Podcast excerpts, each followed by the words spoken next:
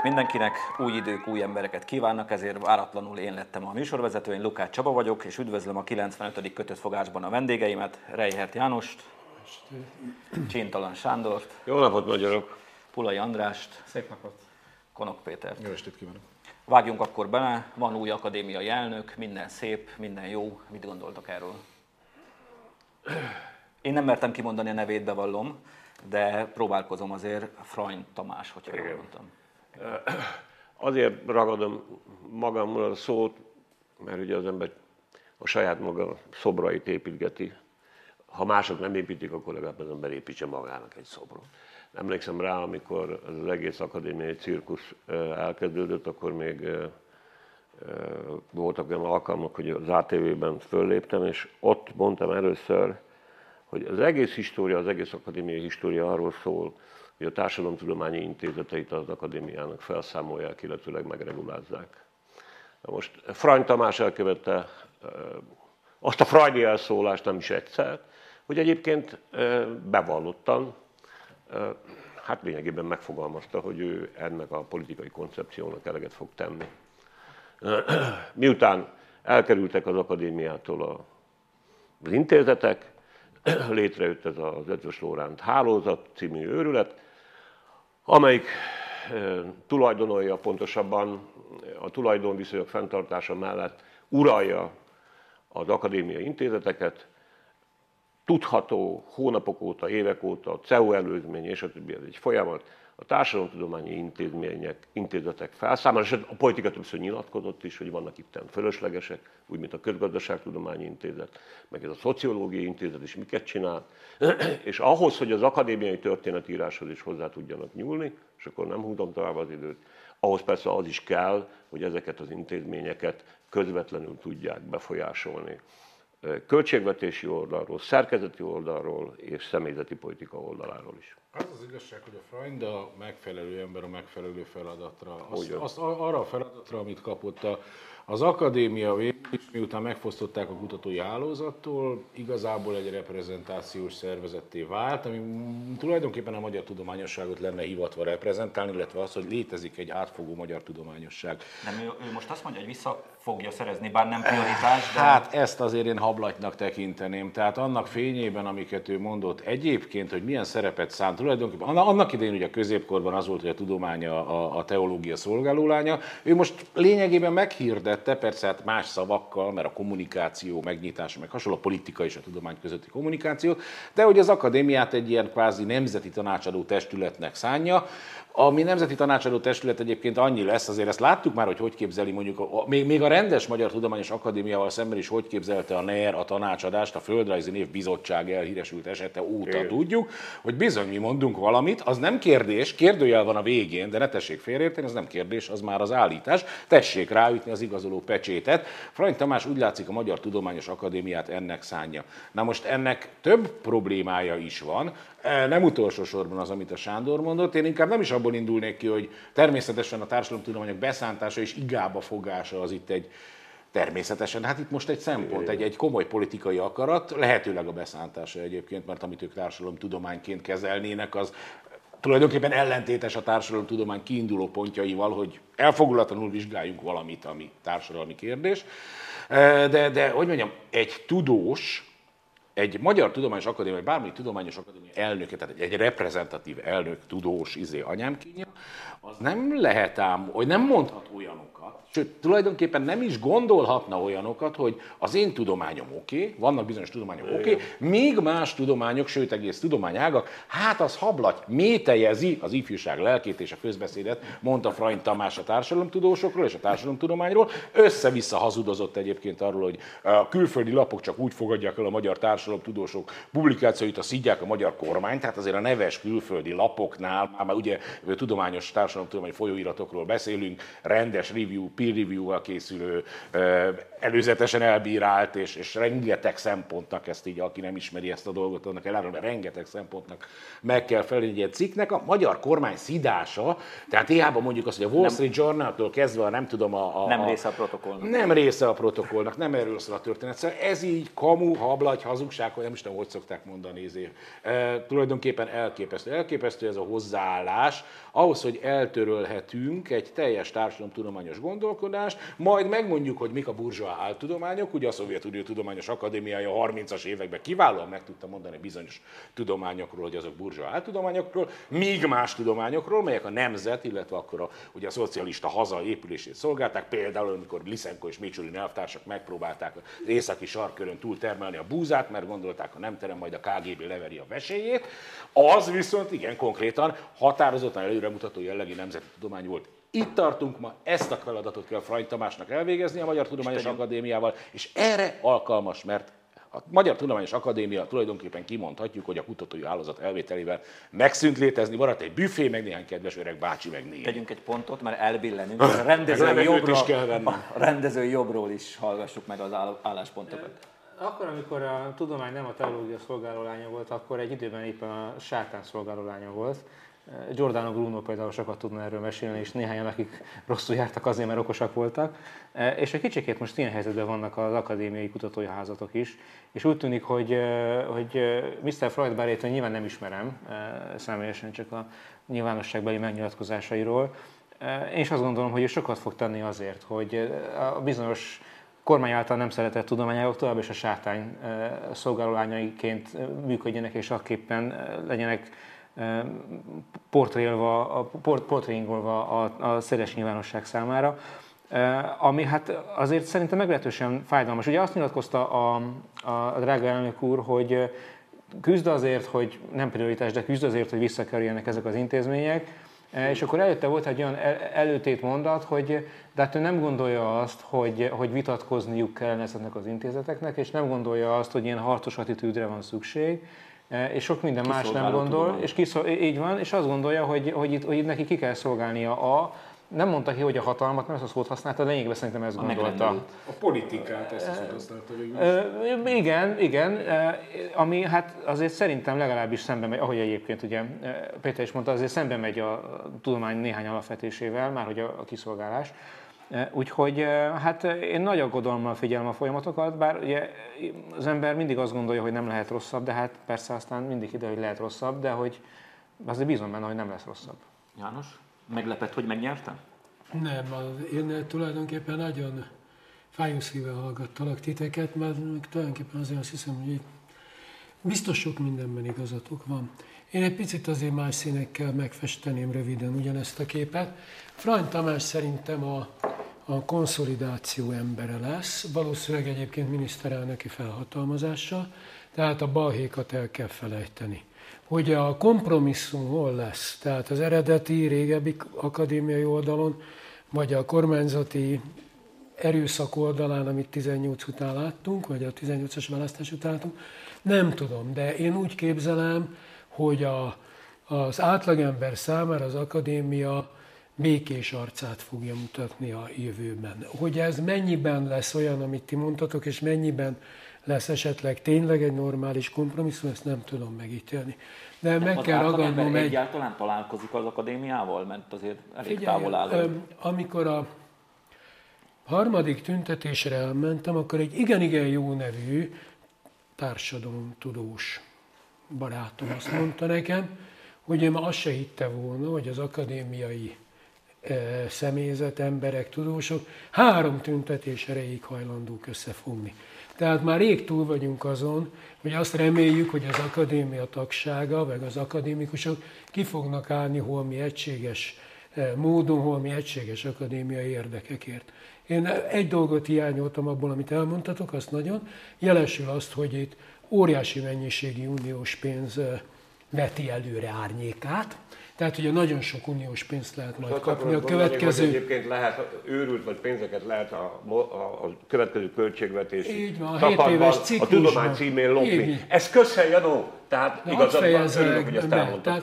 Ti nem említettétok most meg. Igen, arról szólt a történet, hogy megteremtették a lehetőséget, hogy be lehessen venni a Mészáros Lőrinc meg a tizenkettedik NER lovag cégét a következő nagyszabású, sok millió vagy száz millió eurós vagy milliárd eurós tudományos projektben. Nyilván nem gondol egyikünk sem, hogy Mészáros Lőrinc valami szellemileg értékelhetőt letesz az asztalra valaha, de kapni fog, igen, de kapni fog a pénzből. Ugye erről szól szerintem a történet alapvetően, és Freund Tamás, ha nektek igazatok van, akkor ezt a dolgot, hogy még ostjába csomagolva el fogja tudni adni.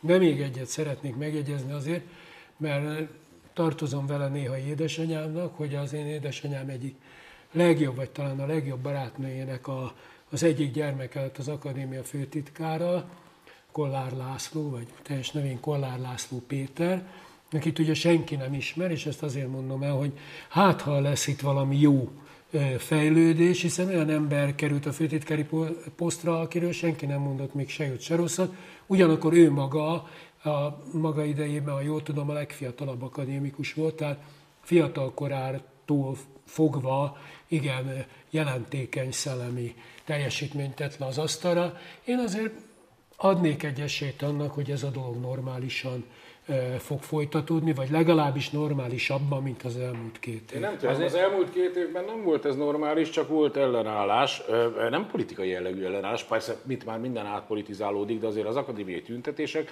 meg a tudomány szabadságát, tudomány szabadságáról kell beszélni eleve a huszonegyedik században, ez abszurd. Tehát itt én nem hiszem, hogy konszolidáció lesz, és szerintem ez egy kicsit naivitás azt várni, a Fidesz eddig, illetve a NER eddig azért semmiben nem tudott szinte konszolidálódni, csak néhány nagyon apró kis szimbolikus lépésben mindig egy netadóval jönnek, hogy azt visszavonta, hát nagy tragédia, igazából szerintem az arra is volt provokálva, hogy valamit végre egyszer visszavonassanak, de nem, hát ha megnézzük most, nekem egy kicsit paralell a helyzet a, a Freund és a Demeter Szilárd között. Jó, nyilvánvalóan a Freund egy kiváló neurobiológus, Demeter meg egy csapnivaló író. Hozzá, ezt tegyük hozzá, hogy azért... Azért az akadémiai tagságból nehéz olyat választani, hogy, hogy, hogy szakmailag is tehetségtelen legyen, és még így a NER abszolút kiszolgálója is. A Freund nyilatkozatai alapján azok tulajdonképpen nagyon elvadult nyilatkozatok. Az az Orbán Viktornak írt levél az a mértejező cuccokról, hogy... Az nem nyilatkozat, azt az Orbán titkársága kiadta, hogy a Freundot kompromittálják, mielőtt megválasztják. Ajaj, én nekem meggyőződésem. Ne arra, hogy magánlevél, amit A ír B-nek, az vagy A-tól, vagy B-től kerül. Ez nekem az egy Konteó, de minden esetre megírta azt a levelet. Tehát most függetlenül nekem ez Konteónak tűnik, hogy az Orbánék akarták, amilyen Pléh Csabát akarták volna az Orbánék, az akadémia élére, ez valószínűtlen. Nem, a kompromittáltság előfeltétele az alkalmazhatóságnak. Nézd meg Varga Juditot. Ja, hogy ilyen értelemben, tehát így bebizonyítjuk, hogy ez az ember a mi szolgánk, és akkor a mi szolgánk lesz. Na minden esetre azt a levelet megírta. Ilyen uh, levelet, hogy mondjam, még Orbán Viktor, na, most majdnem azt mondtam, hogy még Orbán Viktor szövegírói sem írnának, de ezt visszavonom, ez, ez valóban erőteljes túlzás lenne, de hogy ez egy nagyon-nagyon-nagyon durva, tudományosan, csak tudomány etikai szempontból nézve egy nagyon durva uh, kirohanás, elképesztő szavakat, a Visinszky szavakat használva, tehát én nem hiszem, ő tényleg az az ember lesz, aki mondom, neki megvan persze a neurobiológiai szakmai kompetencia, ami azért tök hülye vagyok, és nyilvánvalóan azért nem fogom megítélni ez, ennek alapján, Demeter Szilárd szarul ír, azt meg tudom ítélni, de egyébként ugyanaz, a teljes enstrandolás, a teljes totális cinizmus, és a teljes bekebelezése egy hálózatnak, sőt, Demeter Szilárd legalább építkezik. Amit épít, az úgy szar, ahogy van, de építkezik. Ő meg, neki megmondom, megmaradt ez a kis akadémia, hogy ráüsse, a, ráüsse az igazolhatóság stempliét a kormányzat elvárásaira. Igen, ez egy nagy baj, Péter, nagyon nagy baj. Nem Sok nem nagy baj. A helyzettel, hogy tudnék, akiről most beszéltél, az egy akadémikus. Tehát ugye az hát a nagy baj, hogy a, a Magyar Tudományos Akadémia, mint tiszteletreméltó testület, hmm. ha ilyen akadémikusokból áll, ugye akkor, hogy mondjam, ez a tiszteletreméltósága megkérdőjelezhető. Itt azért, azért én egy, Palkovics azért is egy, egy akadémikus. Naivitást érzek azért ebben a gondolatban, tehát mm. én azt gondolom, hogy a nernek a társadalom minden részében és minden szegmensében vannak rajongói és kiszolgálói, ebből az akadémia sem kivétel.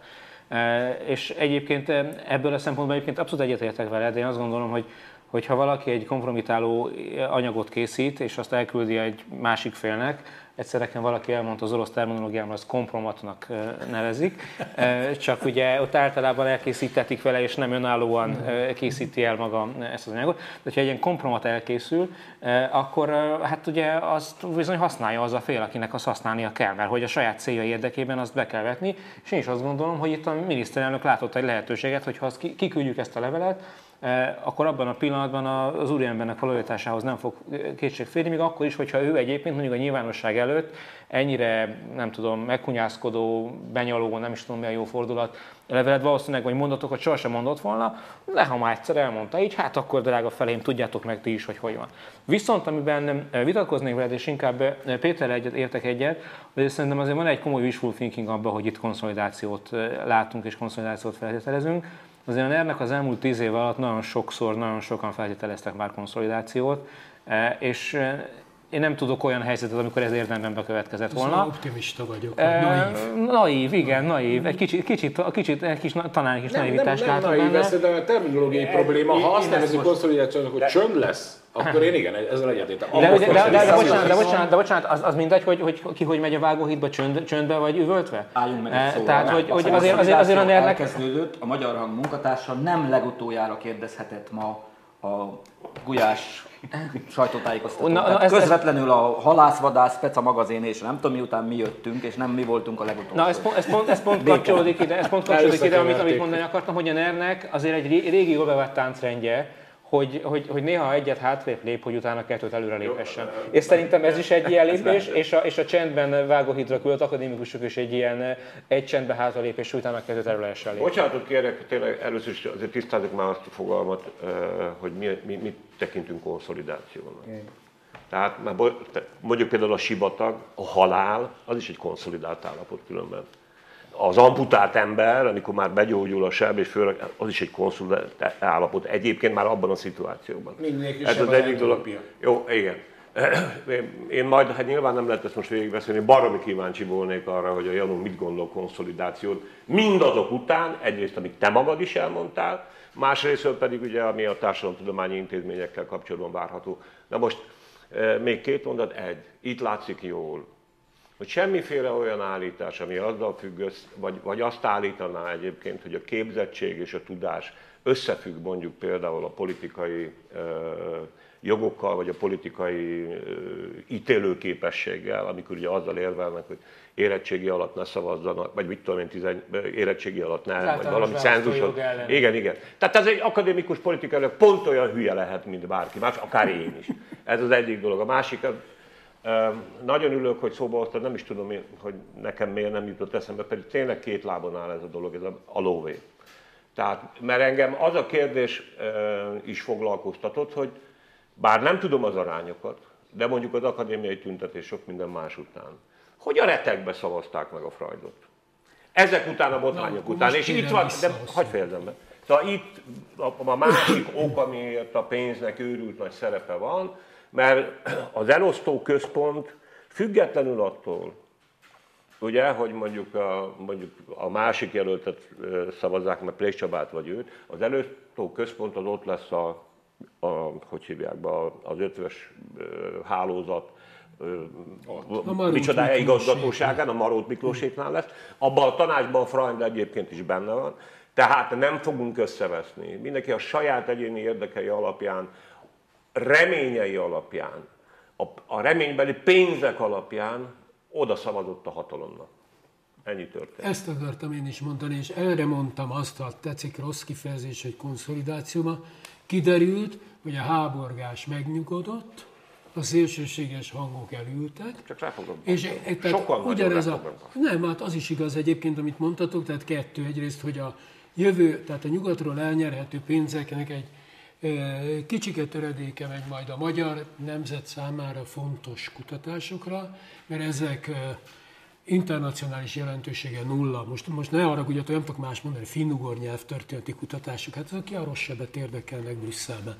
Most csak mondtam egyet, magyar néprajznak bizonyos kérdések, kit érdekelnek Brüsszelben. Ezek a dolgok le lesznek söpörve. Ugyanígy el, érted, tehát ott vannak az elhanyagolt régészeti leletek, egy csomó dolog, ami, ami nem fog érdekelni Brüsszelbe senkit. Az, az, az akadémikusok, most lehet, hogy egy kicsit megkökkentő ez, amit mondok, de ők is ugyanabból a ezéből vannak, mint sok más ember, meg sok más szakma, tehát van egy véges méretű torta, amit el kell osztani, mindenki szeretne nagyobb szeletet kapni, mindenki tudja, hogy ezt már egy idő után csak a másik rovására teheti meg. A Freundot megválasztották, mert elhiszik, Én szerintem, tehát érdekelne a ötvennyolc negyvenkettőre nyert, ugye? Tehát, hogy az ötvennyolc mögött szerintem azok vannak, akik az elmúlt másfél év alatt meggyőződhettek arról, hogy az új szisztémában nekik jobb lesz. Ez egy nyersen érdekszavazás volt, én szerintem, és örülnék, ha megnézhetném, hogy ki hova szavazott, mert egyébként ugye tragikus, de hát itt is az van, hogy ugye a kilenc hülye legyőz nyolc okosat, az akadémiánál is, tehát teljesen egyértelmű, hogy a kilenc érdek legyőzte a nyolcat. És az valószínűleg teljesen igazatok van abban, hogy a magyar társadalomtudományra apályos időszak jön, mert a félhülyéknek a korszaka jön, tehát a, a hun nyelv, alig várom, én nem tudom például, hogy a Kásler Miklóst miért nem kérdezik meg a parlamentben, hogy miért nem ragaszkodik hozzá, hogy a hun irodalom összesnek ki kéne adni. Ugye, na, már fogják adni. Az érdekes lesz, igen. Nem, egyébként az a, szóval... kicsit azért itt kabocs-kavarcs van szerintem, tehát folyamatosan az akadémikusokról beszélünk. Most valóban az akadémikusok szavaztak, az akadémia elnökét a tiltakozások, pedig a, az akad, a, a, a köztestület, a tizennyolcezer köztestületi tag, az Akadémiai Kutatóintézetek dolgozói, meg egyáltalán aki, olyan, azok az egyetemisták, akiknek esélyük volt esetleg rá, hogy kutató pályájára lépjenek, az, ennek az egésznek, meg akik a tudományosságot féltették. Tehát egy sokkal nagyobb kör volt. Az akadémikusok, most tényleg tisztelet a kivétel, ez, ez is hülyeség, akadémikus mindenféle van. Az akadémikusok általában jól fizetett, idősebb illetők, akik, akik tulajdonképpen már inkább ott szeretnék, a béké hagynák őket. Könnyű a csend konszolidációját, nem könnyű, nem volt könnyű, de könnyebb a csend konszolidációját köztük elérni, viszont ugye a, a kutatóintézetek, hát majd meglátjuk, mi lesz, de úgy mondom, átminősítése részben arra, hogy valóban ezeket a pénzeket le lehessen fölözni, mert ezek valóban nagy pénzek, részben egy vákuum teremtése pont a társadalomtudományok ledózerolásával, a Kásler-féle, meg, a, meg, a, meg, a, meg az összes ilyen, ilyen, ilyen kreténnek, akik nyomják be az áll, a valódi áltudományt, és akkor majd a magyar társadalomtudomány tényleg nem úgy fog kinézni, hogy nem lesz, hanem úgy fog kinézni, hogy csupa szittyakürt lesz rajta, meg ilyen sapka, és lovagolni fog hátrafele nyilaz, ez baromi jó, meg ez is izgalmas, jó egy hobbinak, de nem tudományosság. Tehát azért egy nagyon sokrétű dolog, de hogy a tiltakozások hevességéből levezetni, és egy kicsit megkökenve azt, hogy mégis hogy befeküdtek, nem ugyanaz a, a, a, a test, nem ugyanaz a, az alakzat, amelyik, amelyik akkor tiltakozott, és amelyik most ezt kvázi... Csak egy javaslatot hadd tegyek. Ha valakit érdekel, hogy egyébként mennyire kontinus a történelmen belül is a magyar tudomány, olvassa el Szomori Dezsőnek a Tudósok című könyvét, amely két kötetben az a tizenkilencedik századi végi Magyar Tudományos Akadémia belső viszonyait írja le. Ennyi volt az akadémiáról, és rátérünk a fehér, fekete-fehér Európára. Ezt ti nem tudhattátok, mert ez egy friss hír, de azért elmondom, hogy Orbán Viktor szerint a magyar férfiember archetipusa a gazda, és hát erről szól a témánk is. Bálint gazda? Nem, nem, szerintem nem rá gondol. Gazdának Sztálint hívtak. Orbán Viktor két európai koncepciót tud elkülöníteni, az egyik egy liberális, integrációpárti, akár kulturális marxistának is nevezhető koncepció, ami multikulturalizmust, migrációt, nemzetállam, keresztény és tradíció ellenességet képvisel. Van egy másik megközelítés is, ez pedig az öröklött keresztény tradíción alapul, ami a családot, a kereszténységet, a nemzetet tekinti értékeknek. Most ez, ezért, fontos, ezért fontos a magyar társadalomtudományt lenullázni, hogy ez a, ez a totálisan összefüggéstelen hablaty, a szavakkal való teljesen kontextus nélküli dobálózás, kulturális marxizmus, liberalizmus, istencsudaizmus, szemben a nem tudom már micsodaizmussal, hogy szüljünk sok gyereket és, és legyünk keresztény ellenesizmus, tehát ez hablagy, bullshit, össze-vissza hadova. Ez nem beszéd. A nernek nincs ideológiája, Orbán Viktor beszédeinek, nem tudom ki a franc írja őket, nincs kontextusa, ez csak a féle, nem is tudom, ilyen, ilyen díszítmény, valami nagyon, nagyon de hát nernek van ideológiája. Ez a lényeg, hogy de viszont kurvára működik. A nernek van ideológiája, itt ebben az egyben hadd vitatkozzon veled. Hogy van ideológia. Van. Hát szerintem nincs ideológia, pótléka van. van. A pénz az ideológiája. Az nem ideológia. De hogy nem. A pénz, a pénzhajhászat sem ideológia, de ideológiákat igényel, hogy a pénzhajhászat mesztelenségét beléjük öltöztessék. Ilyen értelemben persze igen, igen, ideológia. Igen. Tehát ideológiákat kell felépíteni ahhoz, hogy meg lehessen találni a, hozzá, a forrásokat, meg lehessen találni a pénzt. Valaki definiálná nekem Orbán Viktor körében, hogy hogy van, beleolvashatok? Nagyon bonyolult, de kis tetőkkel van írva. Melyik volt, ráadásul nem is látom, hogy liberális integrációpárt, igen, ez a kulturális, mi a franc az a kulturális marxizmus, ami liberális, integrációpárti és multikulti, és migrációs baromság! Jó, szerintem, szerintem, szerintem, ja, nem, nem, nem azt mondtam, hogy szeretném, szeretném a Pétert egy, hogy mondjam, két egy karikatúrával kisegíteni, tehát ugye miután itt a magyar miniszterelnök szervezésében megejtették ezt a nagyon tudományos szeanszot. Ugye a egyik fel arról szólt, hogy az Európai Unió esik szét, rohad, micsoda, visszaszorul, nem tudom, majd ott ült ez a szerb elnök, aki a legjobb barátunk, és szeretne belépni. Na most erre szeretnék egyszer valami értelmes magyarázatot, hogy egy ilyen széteső, stb. Íző szervezetbe, ami legjobb barátunk, miért akar belépni, amikor mi is azt hallgatjuk hetente kétszer, hogy ki kéne lépni belőle. Azt én megmondom, miért akar Trói Flógnak akar belépni, mert hogy azt gondolom, hogy... De az hely már foglalt. Azt gondolom, azt gondolom, azt gondolom, hogy Oroszország be akarja biztosítani a pozícióját az Európai Unión belül, és azt gondolom, hogy nem elég ide egy Trói Fló Orbán Viktor, mert történhet vele bármi, ezért Putyin hosszú távon, hogy mondjam, generációkkal előre tekintve gondolkodik, és egy ilyen fiatalabb, egy fiatalabb szereplőt be kell hozni, aki már biztosította a történelemben az elmúlt pár száz évben, hogy igen, igen, igen, bármikor, bármikor el tud, ki tud állni ezen, ezen okok mellett, és teszem hozzá, most már azért Brüsszel sokkal kevésbé akarja Szerbia belépését, mint ahogy Szerbia jelen pillanatban akarja Szerbia belépését, mint ahogy Putyin akarja jelen pillanatban Szerbia belépését. Tehát én nem gondolom azt, hogy ez teljesen ok nélkül és semmi miatt lenne így.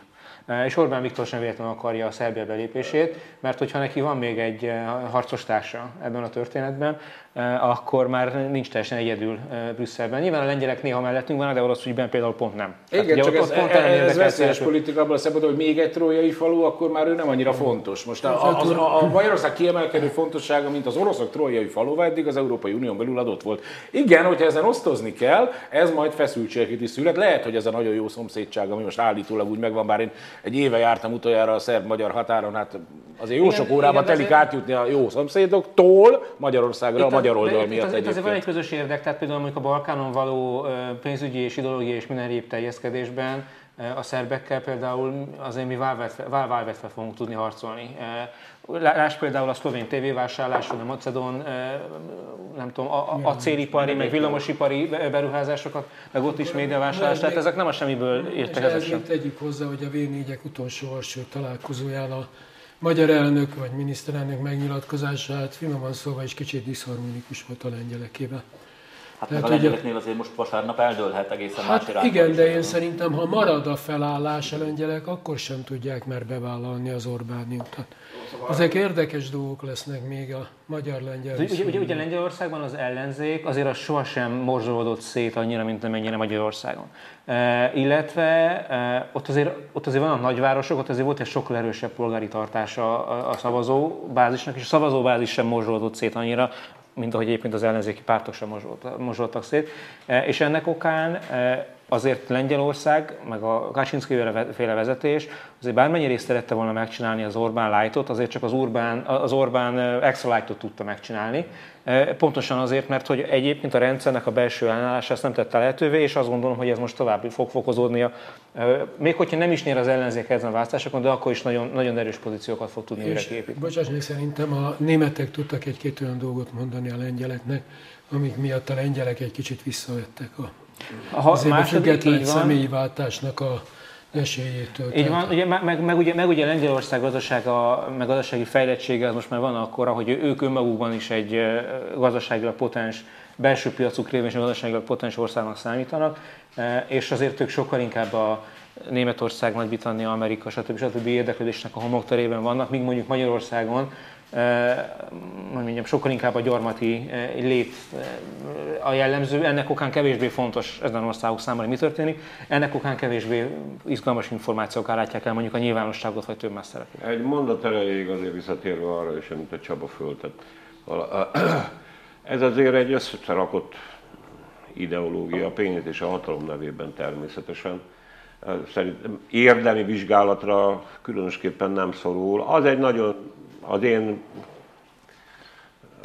felszínes ideológiai ismereteimmel együtt is azért megmosolyogtató, amikor a, a kereszténységet a nacionalizmus és a bezárkózás ideológiájaként definiálja, és olyan képzetekkel kapcsolja össze a világ első globális vallását, ami egyszerűen nem ismerte azt, hogy nemzet, meg faj, meg egyebek. Hát úgy lépett ki az Ótestamentumból, hogy globális leszek, mindenki jöhet, nincs görög, zsidó, nő, férfi, izé, mindenki. A, az igazi európai gondolat az nem a nacionalizmus, félreértés ne legyen. Na, de hát ennek, sőt. De itt most nem erről van szó. A tizenkilencedik század terméke. Jó, jó, az egy. Ez az egyik dolog, a másik pedig azért az a helyzet, hogy természetesen lehetnek abból érdekkonfliktusai Orbánnak, hogy mondjuk még egy likvidátor bekerül az Unióba. Én is nagyon reménykedem abban, hogy mondjuk a, a, egy olyan helyzetben lévő Unió, ahol azért nagyon sokan tudják, hogy a lisszaboni szerződést valószínűleg majd meg kell nyitni. De persze, ha megnyitnak egy ilyen szerződést, ami ugye az Európai Unió, ha úgy tetszik, alkotmánya, akkor persze ott előkerül mindenféle ember, és minden papkatona kutyapecél, és akkor olyan dolgok is kerülhetnek az asztalra, és leginkább valószínűleg a döntéshozatali mechanizmusok környékén lehetnek problémák, mert mindaddig, amíg ez a konszenzusos döntéshozatal van, addig az ilyen kis zsebdiktátorok, mint Orbán Viktor, addig van politikai súlyuk. Abban a pillanatban egyébként, hogyha nem lennénk, nem konszenzusos lenne az unió döntéshozatala, abban a pillanatban egyébként mondjuk Orbán Viktor politikai súlya nagyságrendekkel zuhanna a nemzetközi politikában is, és mindenütt másod. De egy Vucsicsal kiegészítve, ez nyilván az oroszoknak a legszebb vágya és ideája, és bizonyos értelemben meg is felel Orbán érdekeinek, meg nem is, mert abban az értelemben persze megfelel, hogy, vagy megfelelhet, hogy többen vannak olyanok, mint ő. A lengyelek kiszámíthatatlanok, hát azért a lengyel társadalomhoz még egy dolgot, utaltál András a, a polgárosodásra.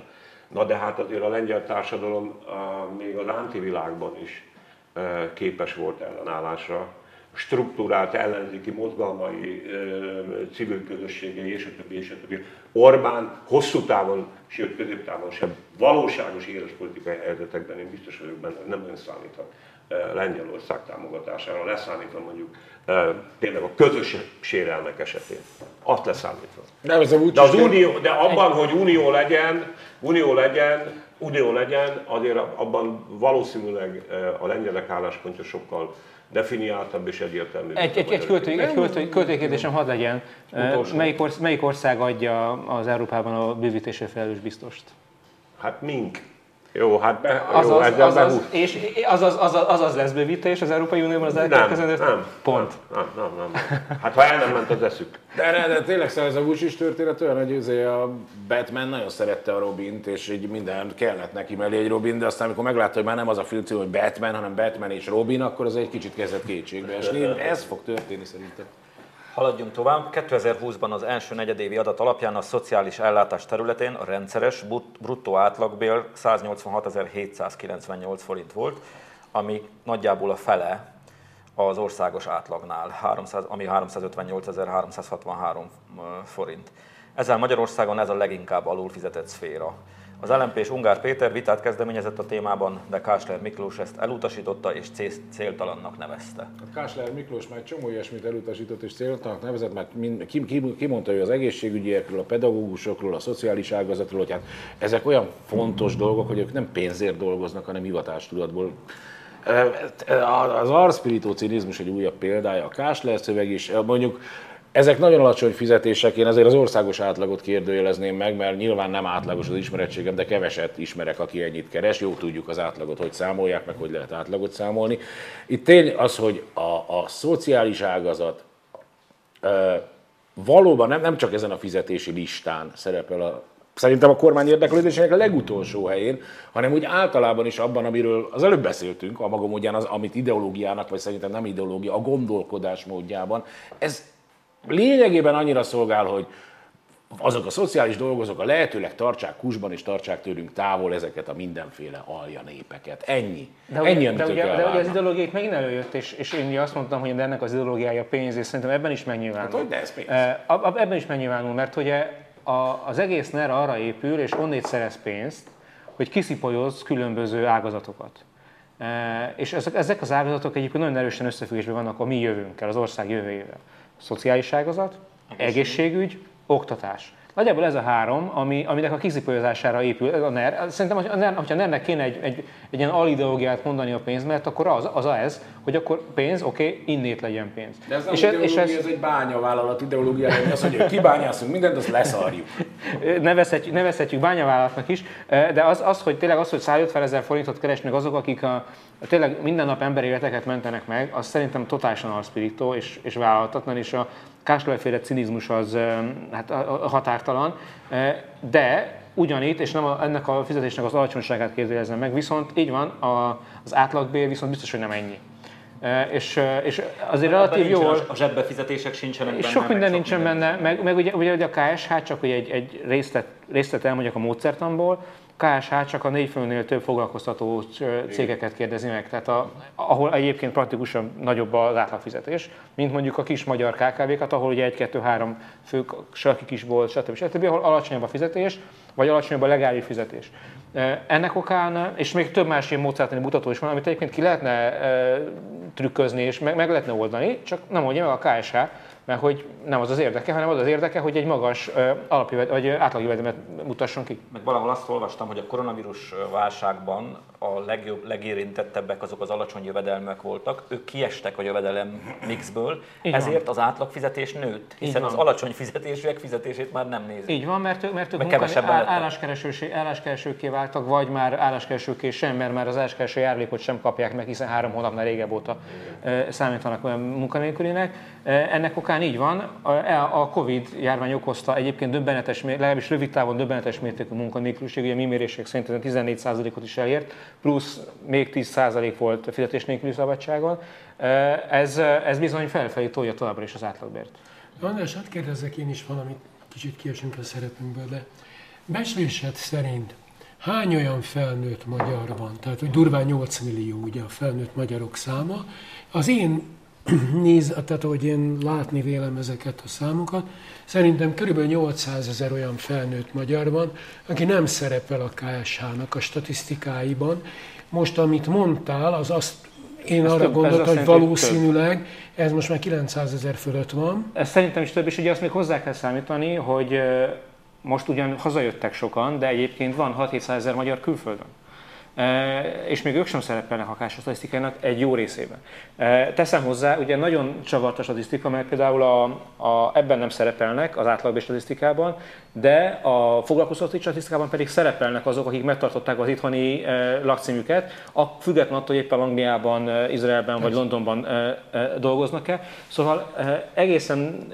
nem azt mondom, hogy zseniális, mert ez indokolatlan lenne, de hogy furfangos módon úgy vannak kialakítva a ká es há módszertanok, hogy azok a fontos pontokon azért a kormánynak a politikai érdekeit szolgálják, de szerintem több mint, szerintem több mint nyolcszázezer nem szerep a ká es há statisztikákban. Akkor csak azért egyrészt sajnálom, hogy ilyenekről beszélünk, mert ha belegondoltok, ezek rettenetes számok, tehát ezek rosszabbak, mint egy háború.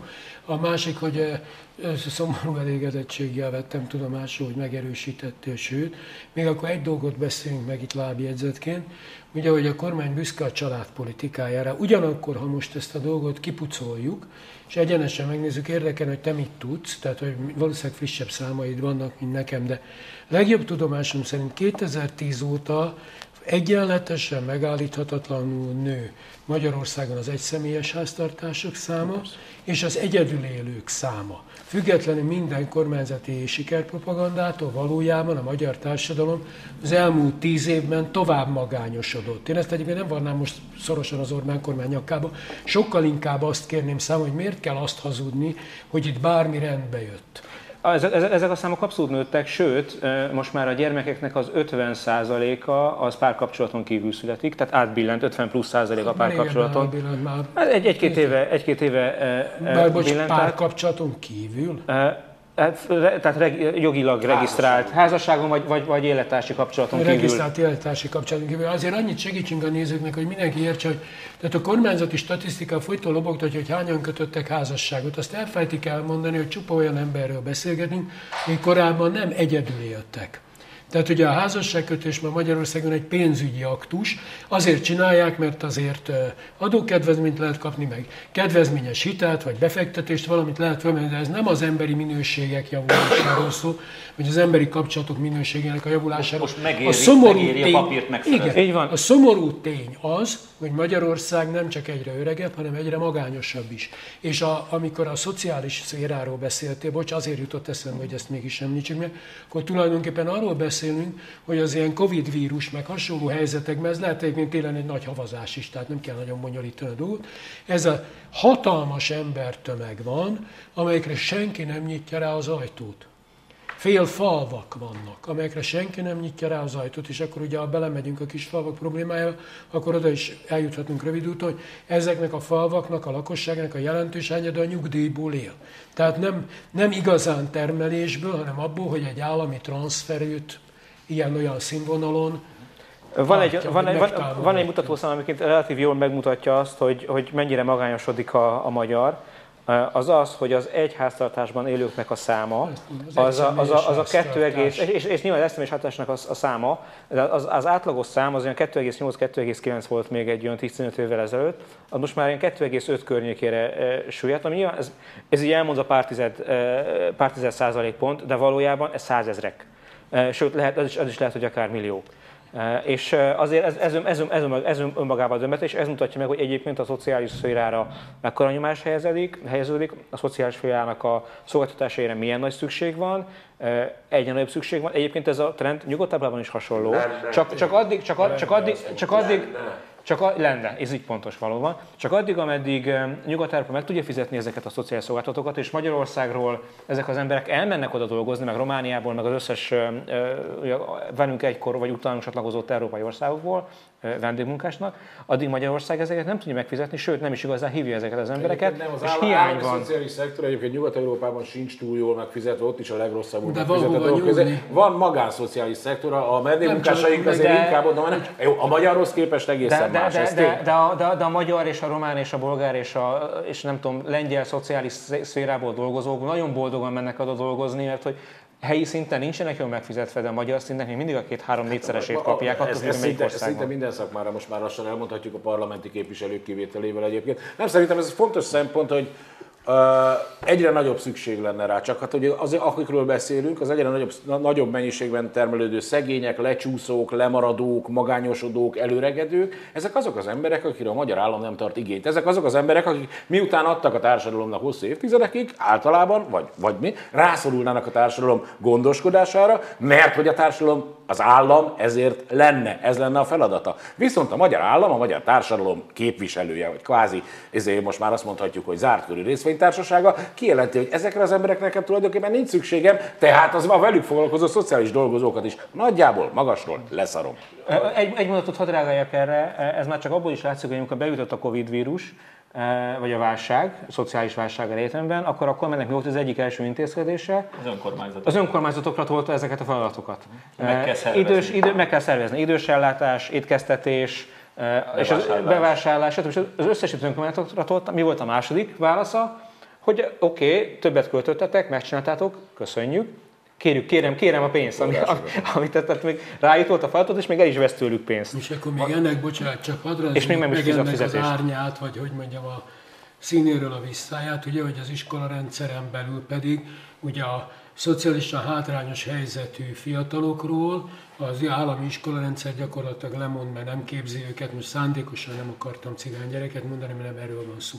Ma arról, hogy a ha a magyar társadalmak hova tovább, a felé gyerekkorában semmire sem képezik ki, jószerével írni, olvasni sem tanítják meg, akkor felrajzoltuk a magyar jövőt. És egyébként állandóan formálisan kiborulók, és ez egy mindenhova érvényes, úgy értem, hogy a, ebben megint nincs se kormány, se ellenzék, tehát egy általános téveszmét szeretnék most szóvá tenni, nevezetesen az, hogy a gyerekszületés, meg a gyereknevelés, meg a gyermekek képzése az nem a ködös jövőben kamatozik, az holnap kamatozik, meg ma. Mert amikor a gyerek megszületik, akkor ő vele születik egy adag kereslet, tehát a gyerekekért érdemes dolgozni, a gyerek elhordja a cipőjét, az ágyban fekvő öreg húsz évek nem vesz egy új kabátot, a gyereknek kell egy csomó újról, stb. A gyerekektől működik a gazdaság. Ez nem történik meg Magyarországon, nagyon kevés a gyerek. Ugyanezért a, az iskola az egyik legfontosabb termelő ágazata, néptermelő, nemzettermelő ágazata az országnak. Az iskola lerohasztása a magyar jövő felélését jelenti. És ez nem a ködös jövőben van, tehát az Orbánék tíz éves iskolapolitikának itt van az eredménye. Nem a jövőben lesz, itt van. Tíz év alatt eljutottunk oda. Nagyon szorosan kapcsolódik, a tanárok meg vannak becsülve, ezer forintot kaptak, vagy volt, aki naptár formájában vehette át ezt az ezer forintot, júliusban még végül is egy fél évet lehet használni ezt az éves hát most naptárat. Nagyon gonosz leszek, de ugyanaz a helyzet, mutatis mutandis, mint a Tudományos Akadémiában. Ugyanaz a helyzet, mutatis mutandis, a pedagógus társadalom képtelen önmagáért helytállni, képtelen önmagáért kiállni, a minimális egység sincs meg benne, és hát ugye a kormánynak megvannak a maga technikái, hogy megossza meg uralja ezt a szférát. Szomorú történet, nagyon szomorú történet. Az ezer forintról ugye elmagyarázta Kásler úr ezt is, hogy ők nem ezer, hanem az iskola tantestet kapott hatvan ezeret, hogy mulassanak egy jót. Hát tudod, kinyílt a bicska a zsebembe. Megtudtam, hogy a tantestet mulassa jót hatvan ezer forintba.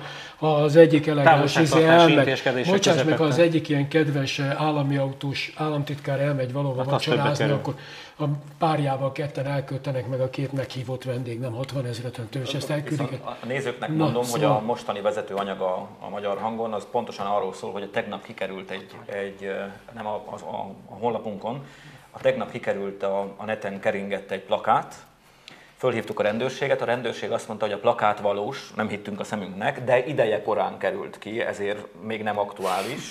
Már hogy túl korán. Túl, ideje korán, így fogalmazta, került ki, de valós a plakát. A Baranya, ha jól emlékszem, a Baranya megyei rendőrség keresi az iskolaőröket, kétszázhúszezer forint plusz kafetéria, miközben aki öt éve, tehát fő, főiskolát végzett és öt éve tanít tanár, az kétszáztízezret keres, és nincs kafetériája. Tehát elképzelhető, hogy a pedagógusok előtt egy újabb lehetőség nyílik, iskola öröléképpen. negyven órás tanfolyamon előléphetnek, iskola előléphetnek, negyven órás tanfolyam, érettségivel és büntetlen előélettel lehet menni, és akkor iskola őr lesz, és jobban fog keresni. Akkor most még egyet hadd szúrjak bele az ellenzékbe, miatt valaki azt hinné, hogy mi itt ezek vagyunk, hogy nagyon örülnék, hogyha egyenesen ki lehetne kényszeríteni az államigazgatásból azt a számot, hogy hány a Covid miatt bezárt községi, illetve hát összevont községi iskolát nem nyitnak újra szeptemberben. Egy csomót most csöndben felszám...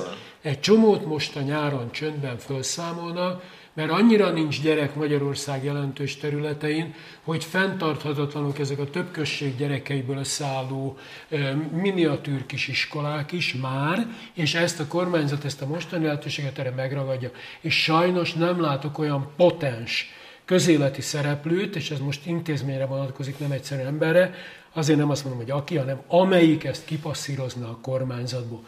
Porlad el a magyar iskolaügy, ezzel együtt porlad el a magyar jövő. És láthatóan ez baromira nem érdekes senkit, az iskolaőrök története is erről beszélnek. Mert ezzel az ezer forinttal tényleg igazából nagyon rövid.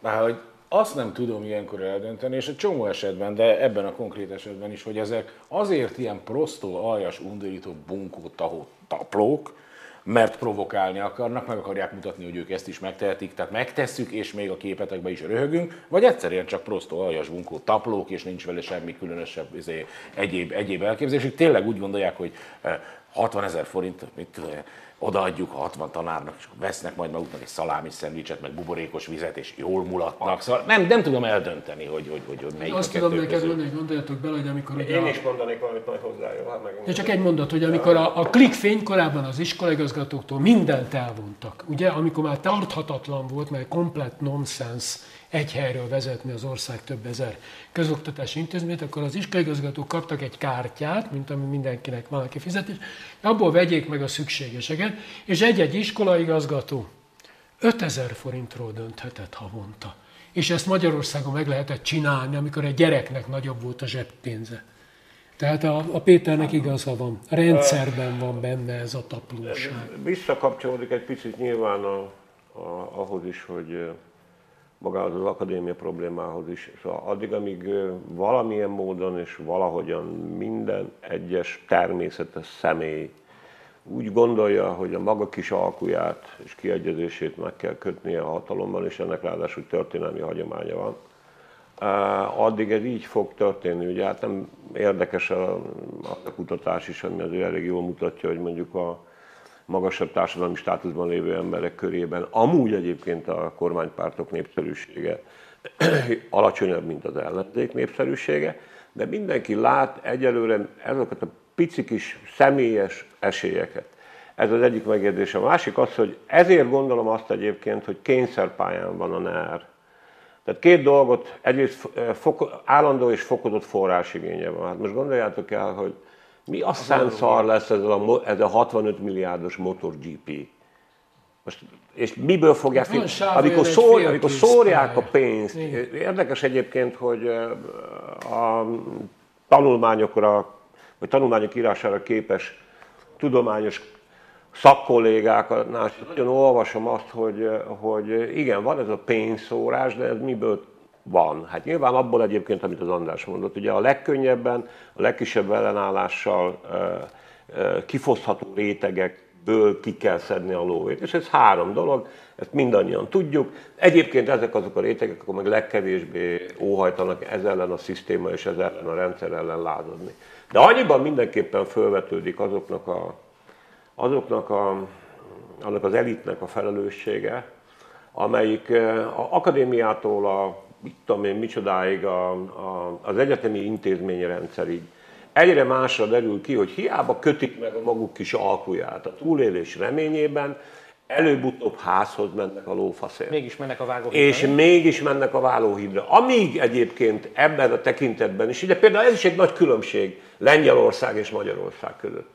Vagy a magyar társadalom, a, nem, a lengyel nemzet és a magyar nemzet között. Mert amikor mi társadalomról beszélünk, azért ne felejtsük el, hogy Orbán Viktor eközben azt mondja, ugye, hogy senkit nem hagyunk egyedül, magyar, és a nemzet, és mindig a nemzetről beszél, az egységes, a Kárpát. Mi magyarok. Mi magyarok, azt az apróságot elfelejtve, hogy néhány millió itt, a csonka Magyarország határain belül élő magyar, ez egyszerűen ki van hagyva. És ez egyszerűen nem számít. Ezért egyébként fontos dolog, és én nem kivételes döntésnek gondolom az iskolaőröket sem. Fog még egyébként Orbán csendőrséget emlegetni, mert ahhoz, hogy ez hosszú távon menjen, hogy mondjuk nem azért, mert hogy félne valami lázadástól, mert én tartok tőle, hogy vagy mindegy az a helyzet, hogy nem tudom, szóval a lázadásról is nekem megvan a maga véleménye, ez a visszakapcsolva ahhoz, hogy tetszettek volna forradalmat csinálni. Minden illúziót szeretnék elosztani, hogy amikor ilyenkor erőszak van, akkor is jellemzően az ártatlanok feje hullik. Leszámítva mondjuk tizenhatodik Lajosét és Mária Antalnettét. No szóval két dolgot kell csinálni, mert a pénzigény az nő, ha új terepek nincsenek, mint a tudomány, vagy ha csökkennek a források, akkor is egyre szélesebb rétegeket kell kifosztani. Nézzétek meg, mi történik Budapesten. Hát miért nem kap a, a fővárosi szállodaipar ö, állami támogatást? Azért, mert most készülnek ellopni mindazt, amit még a fővárosban nem loptak el. Meg a fővárosi idegenvezetők, ahova a turizmus koncentrálni. Jó, jó, de, de, de most jó, figyelj ide, de az idegenvezetőket most nem lehet ellopni, bazd meg, mert hogyha nem tudsz idegenvezetni, akkor... akkor jó, de, jó, de, jó. de ők nem kapnak pénzt. Jó, azt tudom, tudom, tudom, de ne, azért nem akartam ezt idekeverni, mert most, mert most a pénzről beszélünk, meg az intézményrendszerről. Ez az egyik dolog. A másik dolog, ezért nem tartom... hogy mondjam, olyan kivételes dolognak, hogy bizony az iskolákban megjelentek az erőszakszervezetek első képviselői. Csokon, oda kell csapni.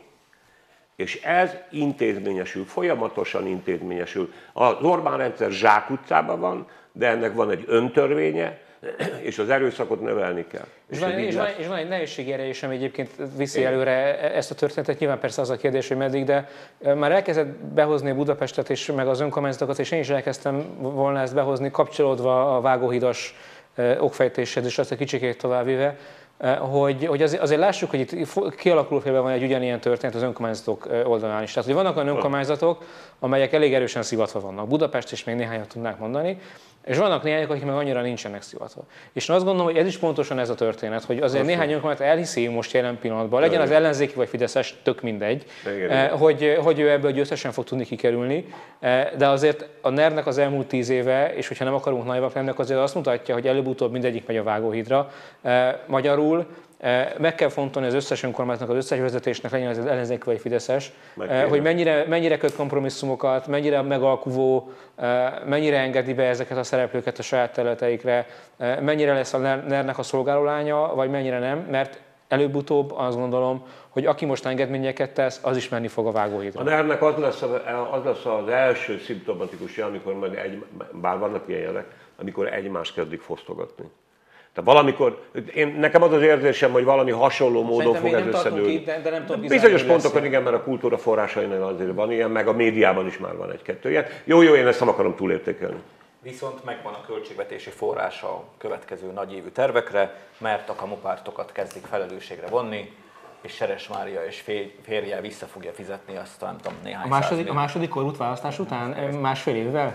Igen. Hát szeretnék gratulálni mindenkinek, aki ezt az első előtt nem látta, már pedig szerintem... De csak feljelentés történt. Nem, vádemelés, nem, vádemelés. Most már van egy vádemelés, vádemelés. Egy, egy vádemelés van, közül, miközben szerintem lehetne körülbelül negyven vagy száznegyven. Nekem egy nem kamupártot. Jó, de hát, most nem vicc. Nem, ne, ez nem, nem vicc, nem vicc, komolyan. Tehát de, de, de van, aki legalább elért valamennyi eredményt, ezért a törvény szerint jogosult a támogatás. Péter, értem én, én, a, én, ez, én, értem. Nem ért, én ezzel nem értek, hogy szerintem vannak, vannak valódi pártok Magyarországon, és ezzel a teljes párt és politikai ellenséggel egyáltalán nem értek egyet.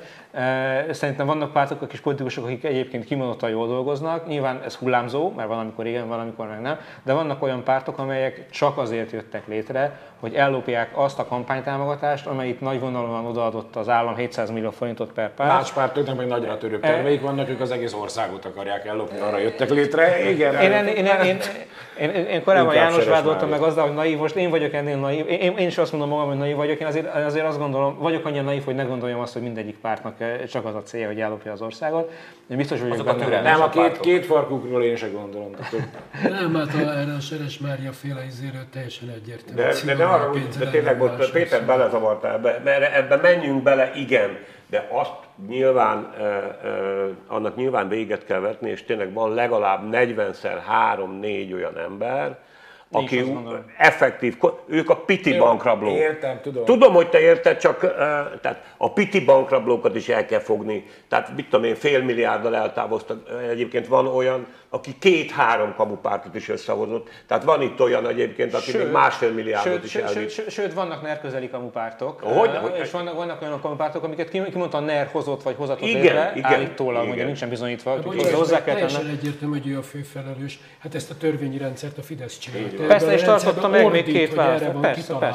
Az alapvető felelősség a Fidesz-i a kamupártokban, mert ilyen rendszer csinált saját haszna végén. Jó, azért, azért szerintem még egy felelős, és te szászik egyetértek benne, hogy, hogy az a, a felelős az az, de azért azt vegyük észre, hogy, hogy azért a nyilvánosságban ezen kamupártoknak egy része, annak ellenére, hogy tudtuk róla már akkor, hogy kamupártok, azért nagyon intenzíven pörögtek. És, és nagyon sok médium... Pörgették őket. Igen. Nagyon sok médium... Hát meg volt miből is. Jó, jó, ezt mindent értek, de hogy, de hogy akkor, amikor, akkor, amikor tudjuk, hogy a Seres Mária pártja, meg még tizenöt másik párt, nagyságnál tizenöt de másik párt, kamupárt, akkor az, az, azok hogyan kerülhetnek be a nyilvánosság azon tereibe, ahol egyébként a legitim, és értem, hogy lehet kritikát megfogalmazni velük szemben, de mégis a legitim politikai szereplők mozoghattak. Én emlékszem arra, hogy Seres Máriát a fél magyar nyilvánosság ajnározta egy éven keresztül, hogy milyen zseniális megoldásai vannak erre meg arra, miközben a nulladik pillanattól kezdve nyilvánvalóvá vált, volt egyébként szerintem azok számára is, hogy ez, hogy ez egy média, akkor még azt lehet gondolni, hogy média hack, később az is nyilvánvaló volt, hogy ez valójában egy nettó pénzlopás és nettó sikkasztás.